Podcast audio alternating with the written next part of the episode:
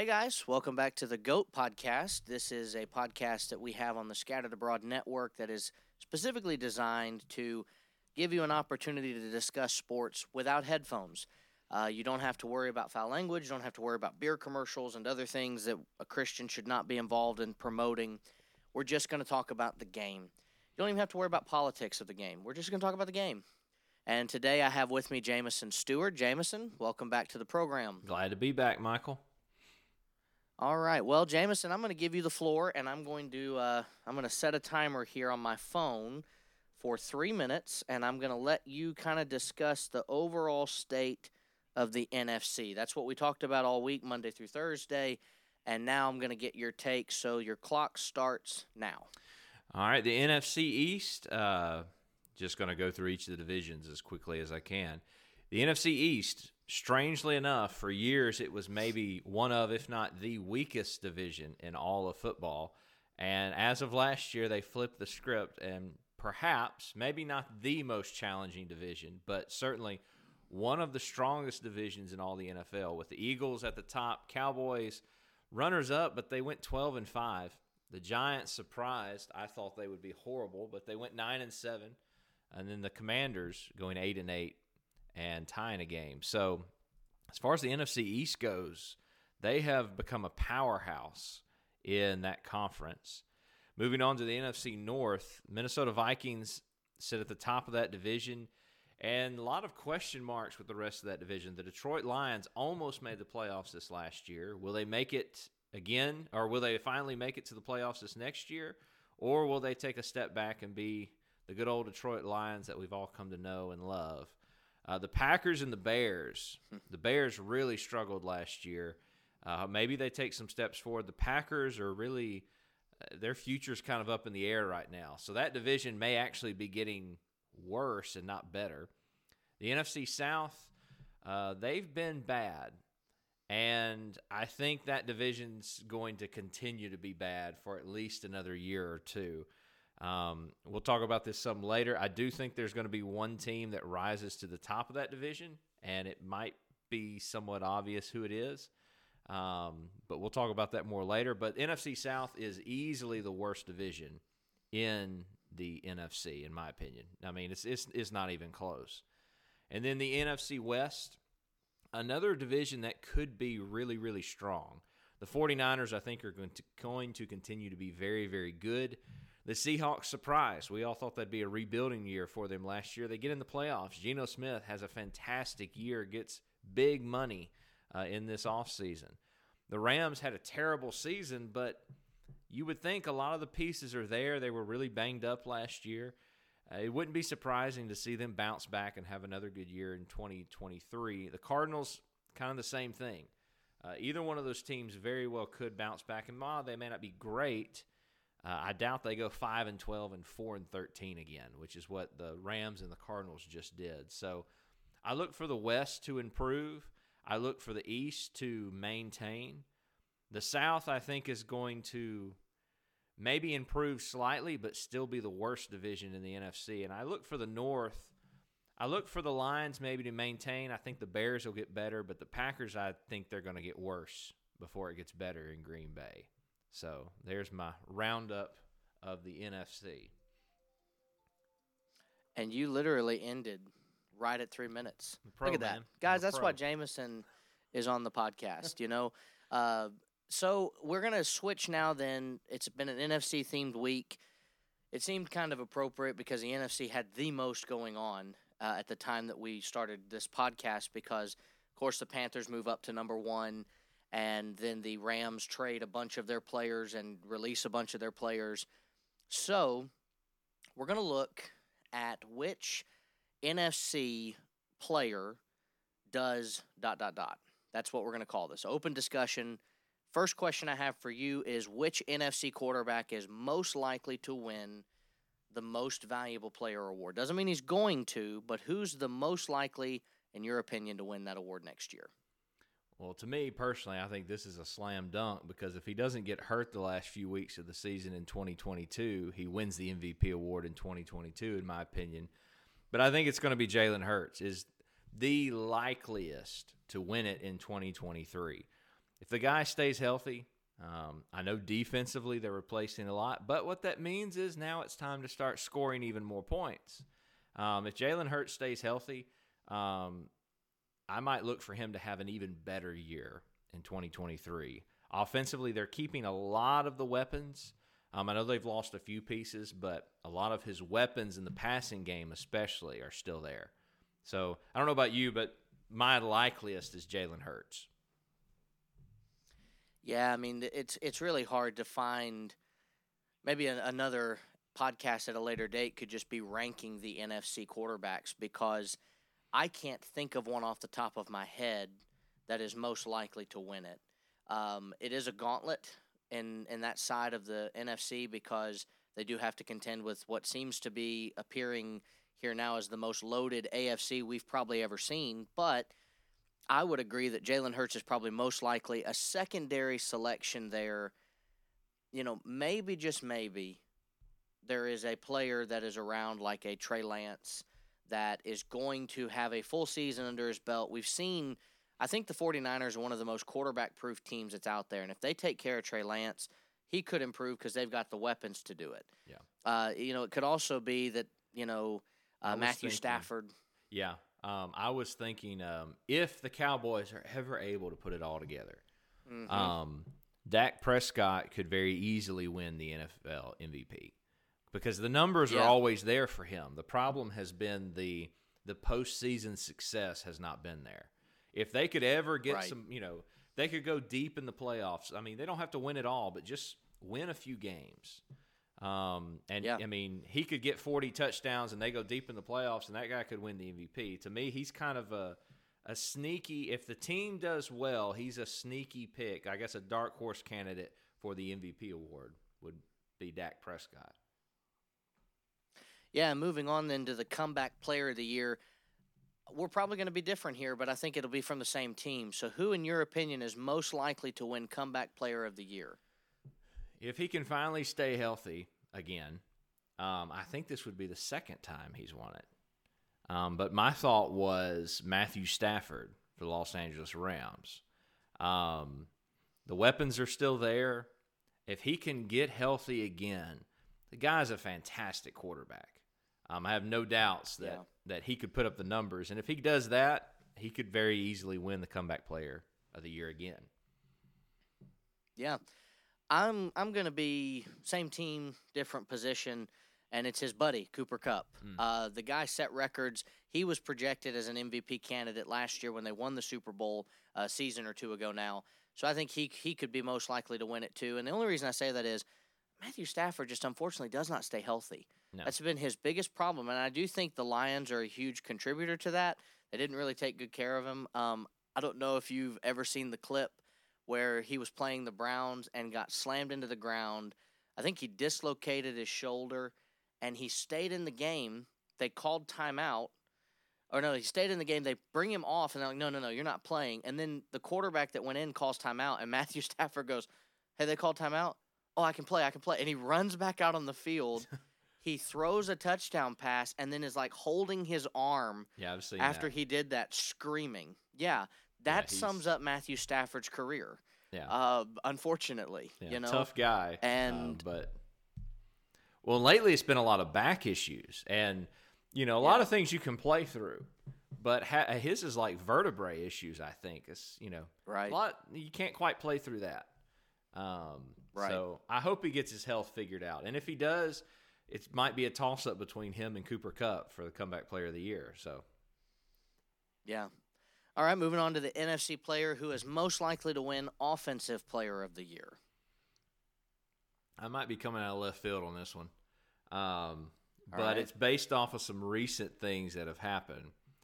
Um, I'm going to go with Tony Pollard for Okay. the Dallas Cowboys. That's maybe a bit of a Yeah. bold choice, but we've seen what he can do in spurts. Now he, Yep. in theory, is about to get to be the lead back in Dallas. Um, I- we saw what a fully healthy and peak Ezekiel Elliott did three years ago there. Can Tony Pollard do the same thing? Um, if he's as good as what we've seen in flashes, I'll be really interested to see what he can do this year. It's Justin Jefferson for Yeah, me. him like. I know I'm I'm biased there, you know, No, because I like good. Justin Jefferson. He's on my fantasy team. Um, best third round pick I ever made in my life.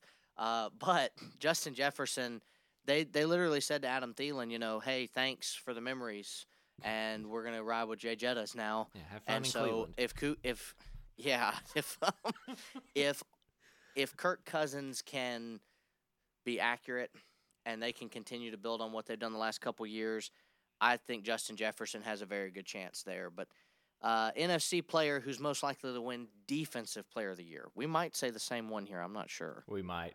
I'm just thinking. Uh, I mean, I guess it could be Aaron Donald, but my thoughts went first to like Fred Warner or one of 49 the 49ers linebackers. I mean, just just pick one. Uh, you know. Right. so Um, we are different. Wow. Okay. Okay. Um. Huh. Micah Parsons. Yeah. You know, that's if if the Cowboys could find a way. I predicted in one of the drafts that is going to air tomorrow. Actually, I predicted that the the Cowboys should take an edge player, uh, the guy from Auburn, and Yeah. give Micah a true legitimate opposite threat. And I said that in the podcast. I don't want to get fully into it because then people won't want to listen tomorrow. But if you look at the Steelers throughout history, they do very, very well when they have one excellent pass rusher, a James Harrison, a TJ Watt, and then one very big complementary piece, a Lamar Woodley, Alex Highsmith, Joey Porter. You could go on and on. And I think that's the recipe for success. And when you don't have a lot of holes to plug in offensively, you certainly have a, a pretty deep draft at receiver and tight end they don't have to worry about that. When you don't have a ton of holes defensively, but you notice Micah Parsons is triple teamed, that tells me you need to find a way to minimize that. And if you can get another guy over there, Micah Parsons could break the sack record. Oh, Um, yeah, And I yeah. hate to say that because I believe TJ Watt did it a few years ago now, and the NFL took it from him. But I think Michael Parsons could do it. Yeah, he's that kind of player. So, NFC teams then, and you said something at the beginning. I'll push back just a smidge. All right. You said something about the NFC South being a very weak division, and I agree with you there. I will take that even further, though, and say now that I think the whole NFC has gotten incredibly weak. Based If- off of recent you- moves. Yeah. Yeah. If you look at everything that's happening and the, the still up in the air, I'm going to say it's up in the air and then it'll happen while we're doing this, so I'm going to have to keep an eye on my phone. Uh, the up in the air thing with Aaron Rodgers. If he does end up moving from the NFC to the AFC, you could make the argument that it's the Eagles or 49ers divisional, you know, conference round to lose. And so when we ask the question, which NFC team is most likely to make it to the Super Bowl, who do you pick? Well, my gut reaction was the 49ers because I Right. the Eagles have lost so much on defense. We'll see if they replace some of that. The 49ers have lost less than the Eagles have. Now, Right. you know, so my pick would be the 49ers, but I think the argument for the Eagles is that they have kept their their leader and his weapons for the most part intact. Um, Yeah. but the old saying defense wins championships it proved itself again this past year um, the 49ers right now defensively are set up better than the eagles are and so i would have to lean Yeah. right now towards the 49ers I'll go off the wall because it's it leads us into our hot takes. And this is one of those where it's like I have to be a little bit Skip Bayless every now and then. Yeah. You know, I have to give a little bit of that. you're going with the cowboys aren't I'm gonna say that the Detroit Lions there you are uh, are more likely to make it to a Super Bowl than they've ever been before Oh, I because thought you were going to say then the dallas cowboys No, well, yes, uh, but I think the Lions they lost basically nothing. Yeah. They replaced what they lost very quickly, and they added some pieces. And we're not going to get into all the free agents right now because there's still a lot of moving pieces and such. I want to wait till it kind of settles a little. But the Lions, they lose Aaron Rodgers in their division. The Bears, I think, are still a year or so away from truly competing, competing. Yeah. And then the Vikings are in a little bit of a disarray with the salary cap that they had to get some moves and, and get rid of some players. So you you look at that and say, man, the Lions could easily win their division. Yeah. And if they win their division, then all you have to worry about is two games and you're in the conference championship. And with the weak play of all the other NFC teams, it could be that it's one of those where the Lions actually sneak in, kind of like the Titans did years ago when they lost to the Rams in the Super Bowl. Um, Yeah. Maybe that's what happens to the Lions this upcoming year. But hopefully for our Lions fans, if they're not playing the Steelers or the Chiefs, I'll root for you. Yeah. Um, Yeah, there you go. so, uh, but this is this is now our, our segment. What did you say? And we're going to talk about three hot takes that you have for the upcoming NFL season. Jameson, I'm going to start, and then I'll let you react to it, and then you can give one for you, and then we'll just go that way. But All right. my hot take is that the Detroit Lions and the New York Giants will be in the conference championship game to go to the Super Bowl. That's Well, my hot take. I'll kind of pair the first hot take that I wrote down I was making notes for this. Mine is not as bold as yours, so yours is the hotter Sure. take. But I put the Lions Sure, make the sure. playoffs. Yeah. So yeah, I mean- I, think I think I think they're going to do it. They were right there, like you said. They didn't get worse this offseason on paper. They got better. Um, I, yeah, And the draft hasn't happened yet. yeah. I look Like for that's them. the and they have two first round picks. Yeah, I, I think they're going to make the playoffs this year, and like you said, they very well may even win that division. So, um, which I'll be excited for them. I mean, I, don't- I always like a good underdog story, so I would love to see the Lions get in. Yeah. So what other hot takes did you write down? You got well, my second one, I wrote down three, um, but I was just going to say that because your yours and mine Absolutely. the same. Paired paired perfectly. My second one is that the Saints win at least 10 games and they win their division. I think the Saints are going to be, they are going to win that division. They might even win 11 or 12 games. Um, mainly because nobody else in that division is any good. And they're they're actually going to have a quarterback, whereas no one else really in that division will have much of a quarterback. So look for the All right. Saints to have one of the best years they've seen in a while. Okay. My second hot take is that the Minnesota Vikings will move up and draft a quarterback. They'll find a way. That you know, they'll they'll find a way. And I think in some ways this could be completely a Justin Jefferson request. There are videos out there of Justin Jefferson yelling at Kirk Cousins for missed passes and just completely terrible ball placement. And if there was ever a chance for the Vikings to go get a quarterback, they could do it. The only problem is I struggle with, with their ability to move all the way up to three or- and, and leapfrog the Colts because you have to leapfrog the Colts in Seattle to do it. But Yeah. Arizona, they're kind of sitting there now and saying, from what I'm hearing in the rumor mill, Arizona's kind of coming out and saying stuff like, hey, we're willing to move with that third pick. We don't really love anybody. We'd rather get a haul.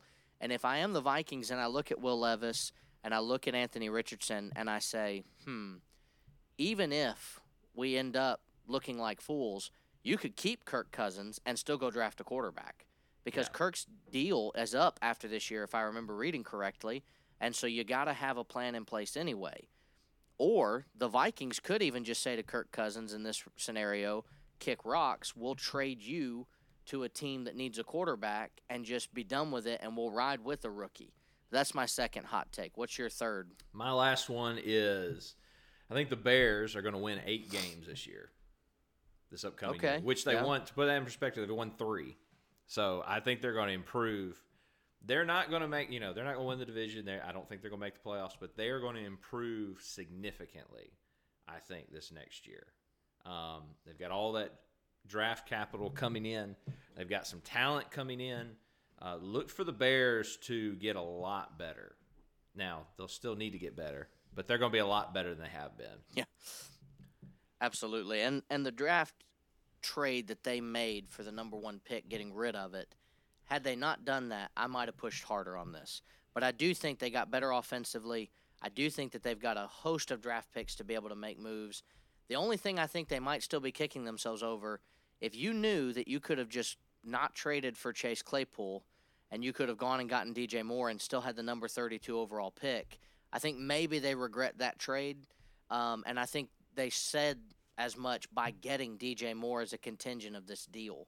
Yeah. Uh, because if Chase Claypool was as great as they thought he was going to be for them, I don't even know that they would have gotten DJ Moore as a part of the package. I think this move says we're willing to move on from Claypool or Mooney, whoever doesn't have a very good second year in the Yeah. system with Justin Fields as a starter. Yeah. All right. My third and final hot take, I think you will like. Daniel Jones will win or be at least in the conversation for the most valuable player. Oh wow. He'll have an MVP caliber season. So, Brian Daboll turned Daniel Jones from a laughing stock pick into an $80 million guaranteed quarterback. Uh, he also did that with like the least amount of weapons outside of Saquon Barkley. And they did go and trade for Darren Waller. And they Yeah. gave him a tight end. They've got Daniel Bellinger. I think they might use a two tight end set there. Because I said on the podcast that I thought Daniel Bellinger was a phenomenal tight end. And then the next day, they trade for Darren Waller Yeah. but they've got Isaiah Hodgins who was playing well for them. They got rid of Kenny Golladay. I think they could be some some players in the wide receiver market for another you know player or two. But their team is another one that they really didn't lose anything. They really didn't have to worry about a bunch of overturn, and they got Daniel Jones to minimize the turnovers. If Yeah. they can do that even more in year two with Brian Daboll, I think you could see Daniel Jones in the MVP conversation. I think what I've observed from Daniel Jones is that he is a. I think he's an Alex Smith type quarterback. You know, he's never going to put Yeah. up Patrick Mahomes, Josh Allen type numbers. He's not that guy. But he can do, I think, what Alex Smith did. He can do the mid 20s in touchdowns, you know, eliminate as many turnovers as possible, um, be a pretty mobile guy. And I think this past year he showed he's capable of that. So yeah, that'll be that'll be really interesting to see if he can continue to get better. Yeah. Well, I'm going to skip around real quick. We'll come back to the dynasty questions here in a second. Let's go ahead and answer these questions from Chase Green. By the way, if you're listening and you have questions about NFL at this point in time, we're really kind of focused on that with the draft, free agency. If you have questions about the NFL, your team, or another team, you can email us. You can look at the show notes. It's goat versus goat at gmail.com, G O A T V S G O T E at gmail.com. But I'm going to ask you, Jameson, and I'm just going to, I'll just answer very minimally after you've done, after you're done. But here are the three questions. Number one, do you think Derek Carr has a reasonable chance of making the Saints relevant slash making them a playoff contender? You've kind of answered this already, but maybe go into why you think because all they've really done is add Derek Carr, who, by the way, had the same stats as all their other quarterbacks they had last year in New Orleans. Yeah. So, give us some more reasoning as to why you think that that's true. I just think Derek Carr. He's. I think he's going to be motivated. Um, to have. He's. It did not end well in Oakland. Um, I think he's going to be motivated. Um, he's a. He's not a great NFL quarterback, but he's certainly better than anyone currently on New Orleans roster. Um, to me, he has elevated the quarterback room for them um, to at least the middle of the league, in my opinion. Um, that's a terrible division. As long as they can just continue to put some talent around him, almost by default, New Orleans, in my opinion, should be the favorite to win that division. They've got the best quarterback now in the division. Um, I mean, they should be the favorites to win it. Uh, so I, I think I think I don't think he's going to break records or anything. He's not going to be the second coming of Drew Brees, but I do think he's going to get him to the playoffs this year. Right. All right. Aaron Rodgers, where does he land? Could the Jets be a serious possibility, or is that just smoke and mirrors? And would he make them relevant? I think he would make them relevant. Um, I guess the question is, and maybe this is why I'd be interested to see if he does this, is how much does he have left in the tank? Uh, you know, did he fall off some last year, or was that just the team around him had gotten significantly worse? I do think that was a big part of it. Um, so he's got, if he goes to New York, he's got something to prove. Does he still have something in the tank, or is he on his last leg of his career? Um, if he goes to New York, I look for him to come out in the bet, you know, best shape he's been in a long time. Um, he will make them relevant. Um, they will be a better team with him on the team, just simply because you finally have a quarterback who knows what he's doing. Um, Right. Even if he's not as good as he once was.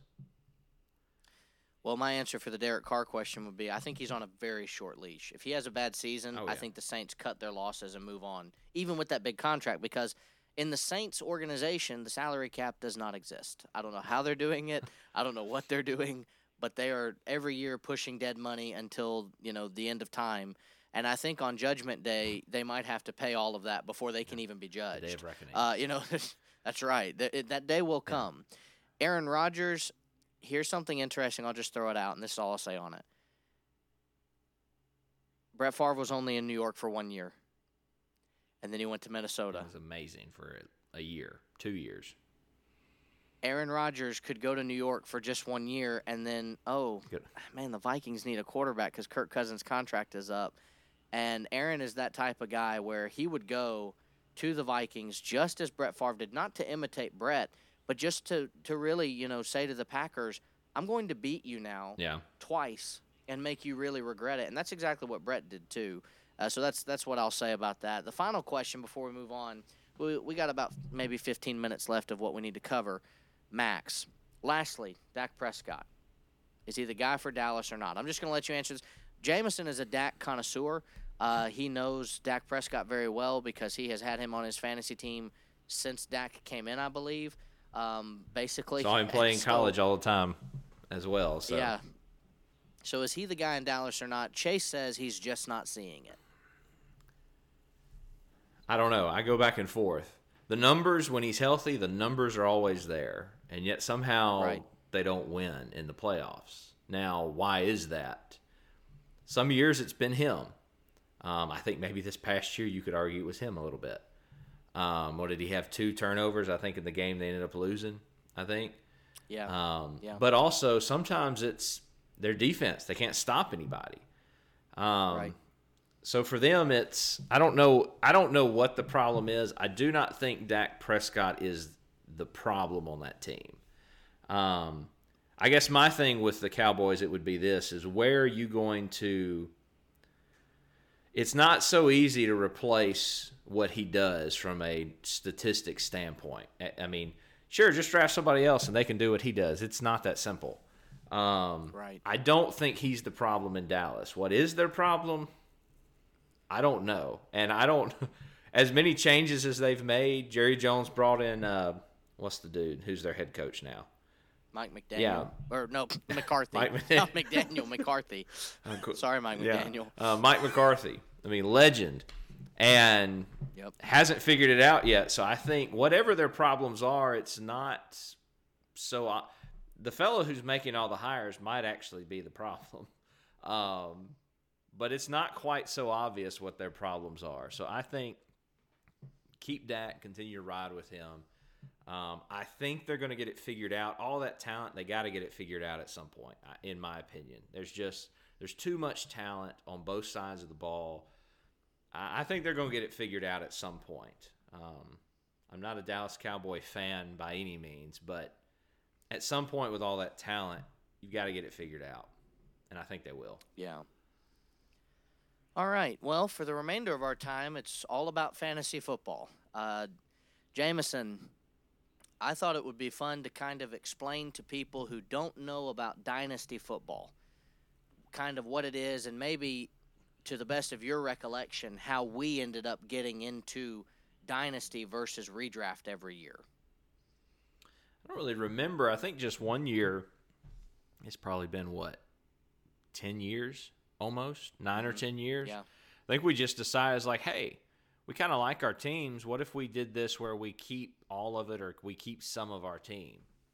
Uh, and I think without even quite realizing what we were doing, we started basically dynasty, doing a dynasty fantasy football. It's like, oh, that's what this is called, and it's just kind of evolved from there. Um, and I I prefer it this way now. Um, Yeah. You know, originally I, I liked redrafting a team every year, but now I'm like, I don't really like doing that. Um, Right. I like drafting a team and then building it from there. I think that redraft leagues don't take a lot of skill. Now that I've done it this way for 10 years, that's not a diss to any of you guys that like redraft leagues. It, they have their place, and I don't even mind doing a few with, with friends. But I've often looked at redraft leagues and thought, man, it's just whoever got the luckiest draft. I mean, like, you could draft Aaron Rodgers. You could have drafted Deshaun Watson that year that he sat out Yeah. at you know your first round pick and thought, "Oh, I'm doing great." I got Deshaun Watson or drafted him in the third round even and thought, "I'm great." and your backup quarterback, you're like, I guess I'll take Baker Mayfield. You know, why not? And now Baker's your starter, and he had a pretty good year that year, but it still wasn't, you know, to the level of what Deshaun Watson had been known to do. Yeah.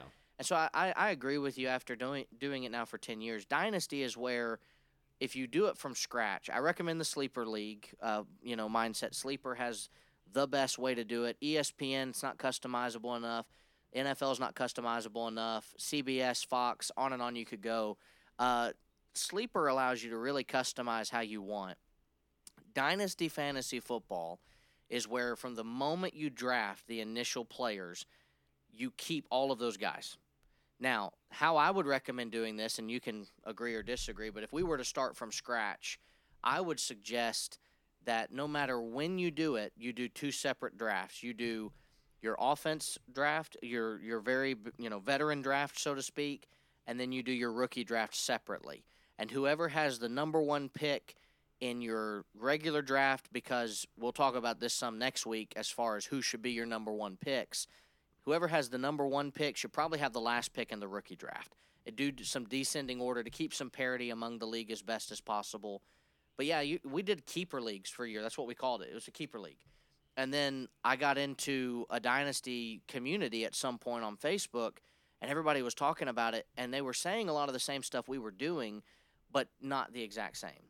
And so I thought that was kind of neat how we got started. Um, it was the year after my dad stopped playing that we said, let's just keep these guys. Yeah. And we basically took the bones and meat off of dad's team and a couple of other guys that said they wanted to back out, they didn't want to play anymore. And we just drafted from those. That's how I got Le'Veon Bell um, back when he was Yeah. doing really, really well. And that was a that was a good move. So dynasty, in my opinion, if you have never done a dynasty league, you got to do at least one.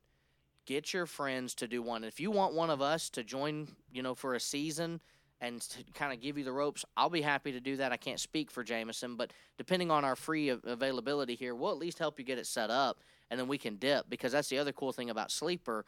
You can bring somebody in, let them be a commissioner, run everything, set it all up, and then they can dip out, and we can give you some advice on that. Yeah. Moving on with this idea of dynasty fantasy football, though, having done this for 10 years, there have been some trades. I don't want to talk about the one trade. We're talking about that next week. You know which one I'm talking about between you and me uh, with the wide receivers. Oh, So let's we'll keep that for next week. But there's been some trades that I would consider some hilarious moments throughout our history of playing together. Some free agent pickups, draft steals, mishaps. Um, Jameson, maybe give a, a couple of the moments throughout the last 10 years that you look on and think, oh, that was h- something that sticks out every time you think about the league, something that makes you chuckle. Oh, I don't remember the trades as much as you do because you you are involved in a lot more trades than I've ever That been. is true. I do know that I think it was a fairly even trade, but it ended up working out much better for me. I think a couple years ago I traded what was it? I think I traded like Derek Carr and one other quarterback to uh, someone in our league for Matthew Stafford. And this was the Matthew Yeah. Stafford before the year that the the Rams won the Super Bowl. So it was he had a fantastic year. And I got rid of basically I, I got I got a Stafford for, you know, trading two quarterbacks. It was it was Derek Carr and somebody else. I don't even remember who it was now. It might have been Kirk Cousins, Right. but I don't Yeah. remember. I don't think it was Cousins now, but I can't think of anything. Pro- I'll remember the ones when you say it, but Yeah, yeah. Well, probably the so draft steal. Obviously, um, I have to bring this up because it's it's the biggest claim to fame that I have. Oh, but yeah. when we didn't know yet what dynasty leagues were like with quarterbacks, Patrick Mahomes was such an unknown name that he was a free agent, and I picked him up as a rookie free agent and just sat on him for a year. And then in 2018, there's this guy in Kansas City lighting up the NFL, and I've I've looked back on that as one of the greatest moves that I've ever made in my entire life in fantasy football, um, because a- no one knew. That's probably the greatest move in our fantasy football league, just because I mean, he became the great, became the best quarterback in the league, and he was picked up as a free agent. Um, Right. I, well, I know for me, one that it's not quite to that level, but it's similar. Is I drafted.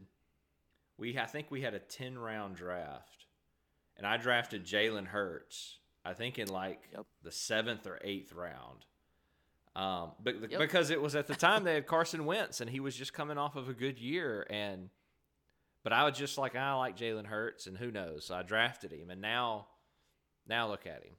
Um, so that one, Yeah. I, I'm pretty, I'm pretty pleased with that one for sure.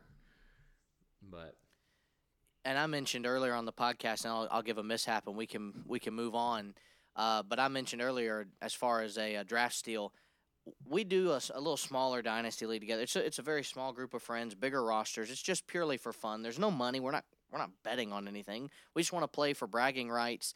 And so because of that, I was able to take with the 18th overall pick Justin Jefferson, which is still like that's a huge yeah, I mean, Jerry Jeudy went before him. Uh, CeeDee Lamb went before him, which that one may not be as big of an issue. But I got Justin Jefferson in the third round. That might be, as far as drafted players, that might be my best pick that I've made to date that I can think of because it's it's my Jalen Hurts. Because I remember when you took Jalen, I was going to take him in the next round, I, and I was prepared to trade up to do it. And then you took him, and I was like, well, I'll just pivot. And then the mishap. This is the same draft with with Jalen Hurts that this happened, and I'm gonna call him out, and I hope he's listening. Bradley Smith starts dynasty football. He's never played dynasty before, and so he didn't have any rookie picks that that first year because we have a rule where you build your team from the ground up. We all had to do that.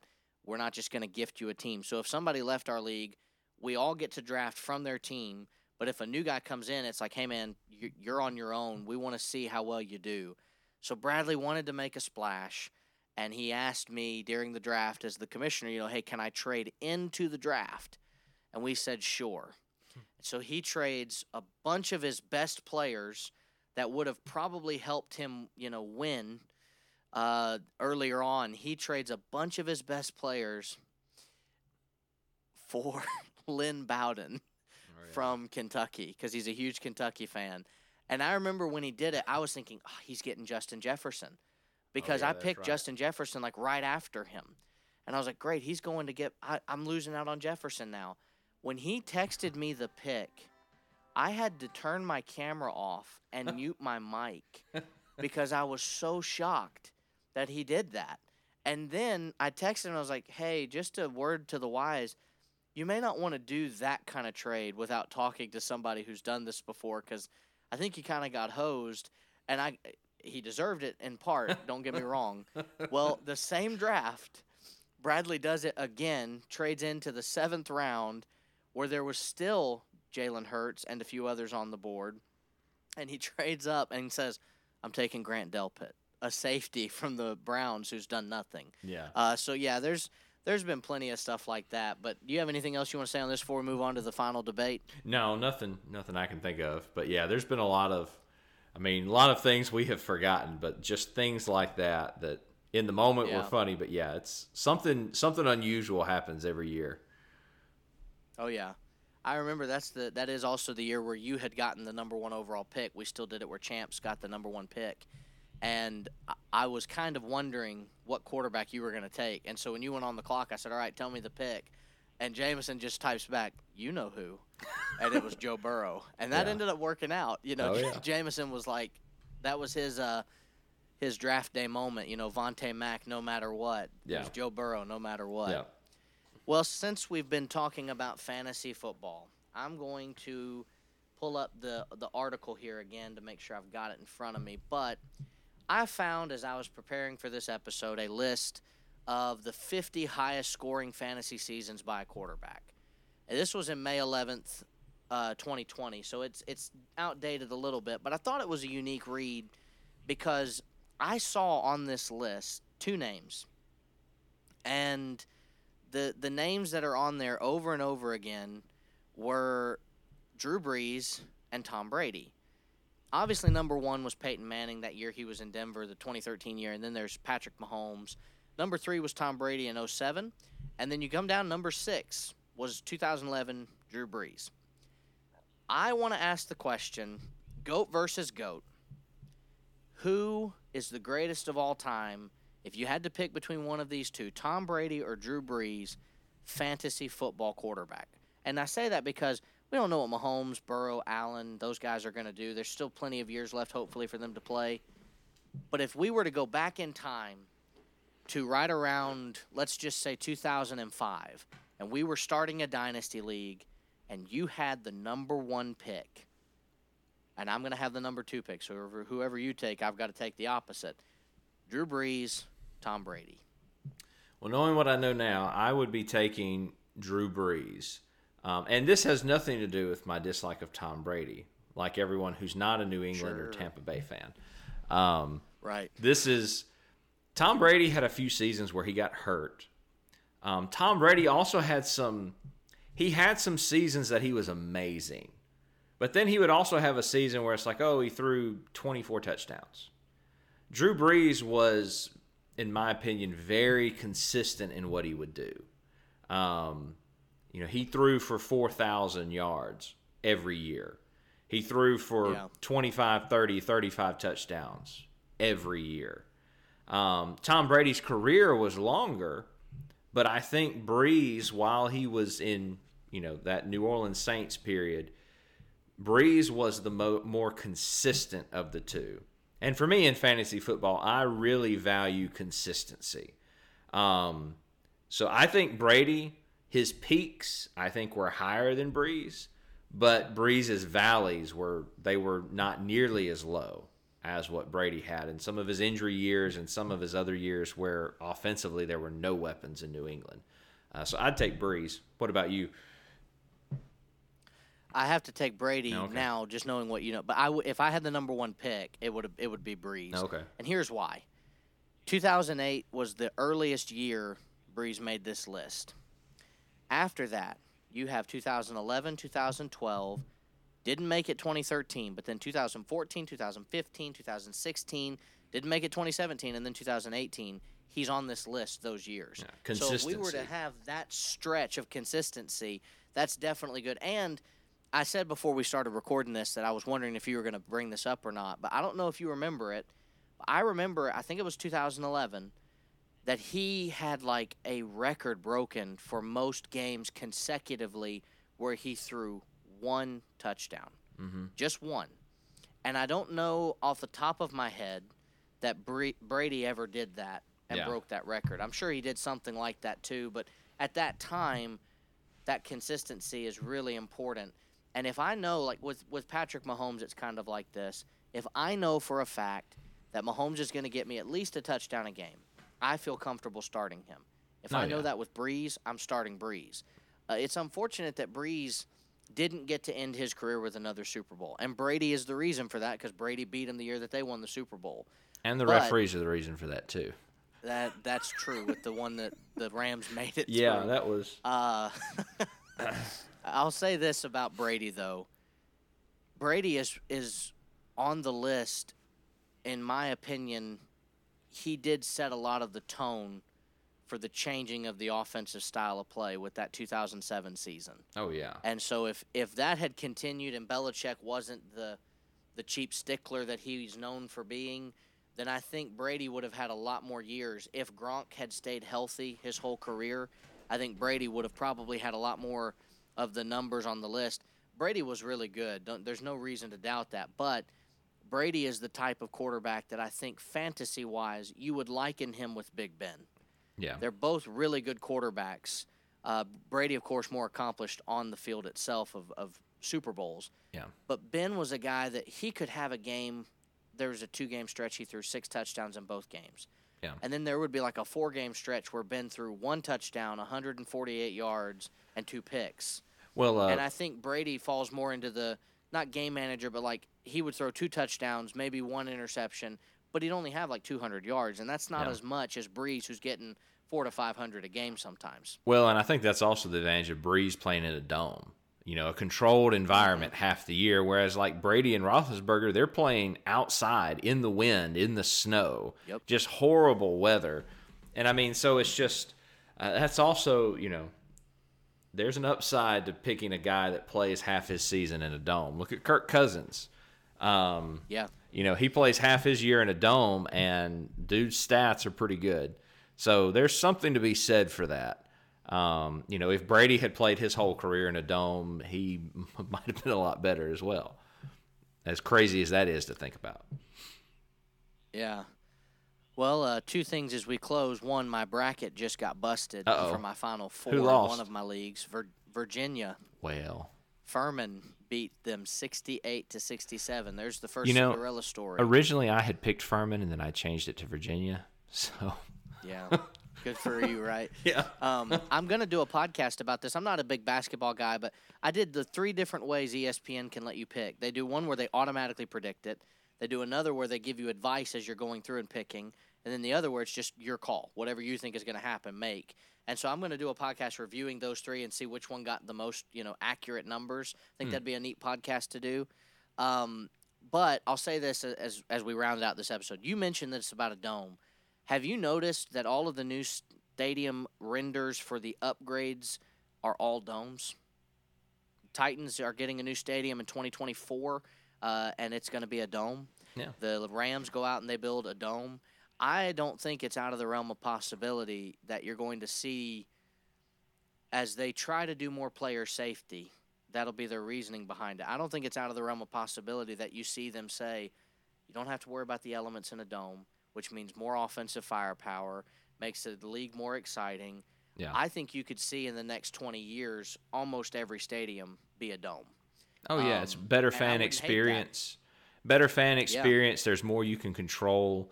I mean, because you know, a game like Buffalo had, you know, what was it? The game where Buffalo went to New England, it was like hundred mile an hour winds, and that you know, New Yeah. England won like nine to six, you know, or Right. something like that. It's like it's not. Yeah. That's not. There was like I think Mac Jones threw two passes in that game. You know, it's like there's.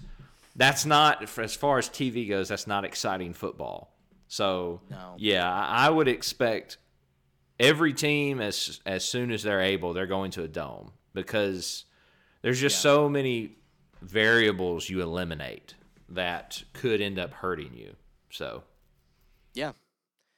Well, that's been the NFC roundup. Uh, Jameson, thanks for coming on the podcast. And uh, next week, he'll be back on next Friday uh, to discuss with us the AFC, the overview of that. And then we'll do a free agent recap, and we're going to pretty much shift into completely NFL draft. Uh, I think there's a lot to talk about. I'll try to rank players at positions and such. But Jameson, thanks so much for being on. It went a little longer than we intended, but I always enjoy having you on the podcast. Next week, we'll be overviewing the AFC, and we will talk about them Monday through Thursday with Jameson back on Friday. So until then, take care.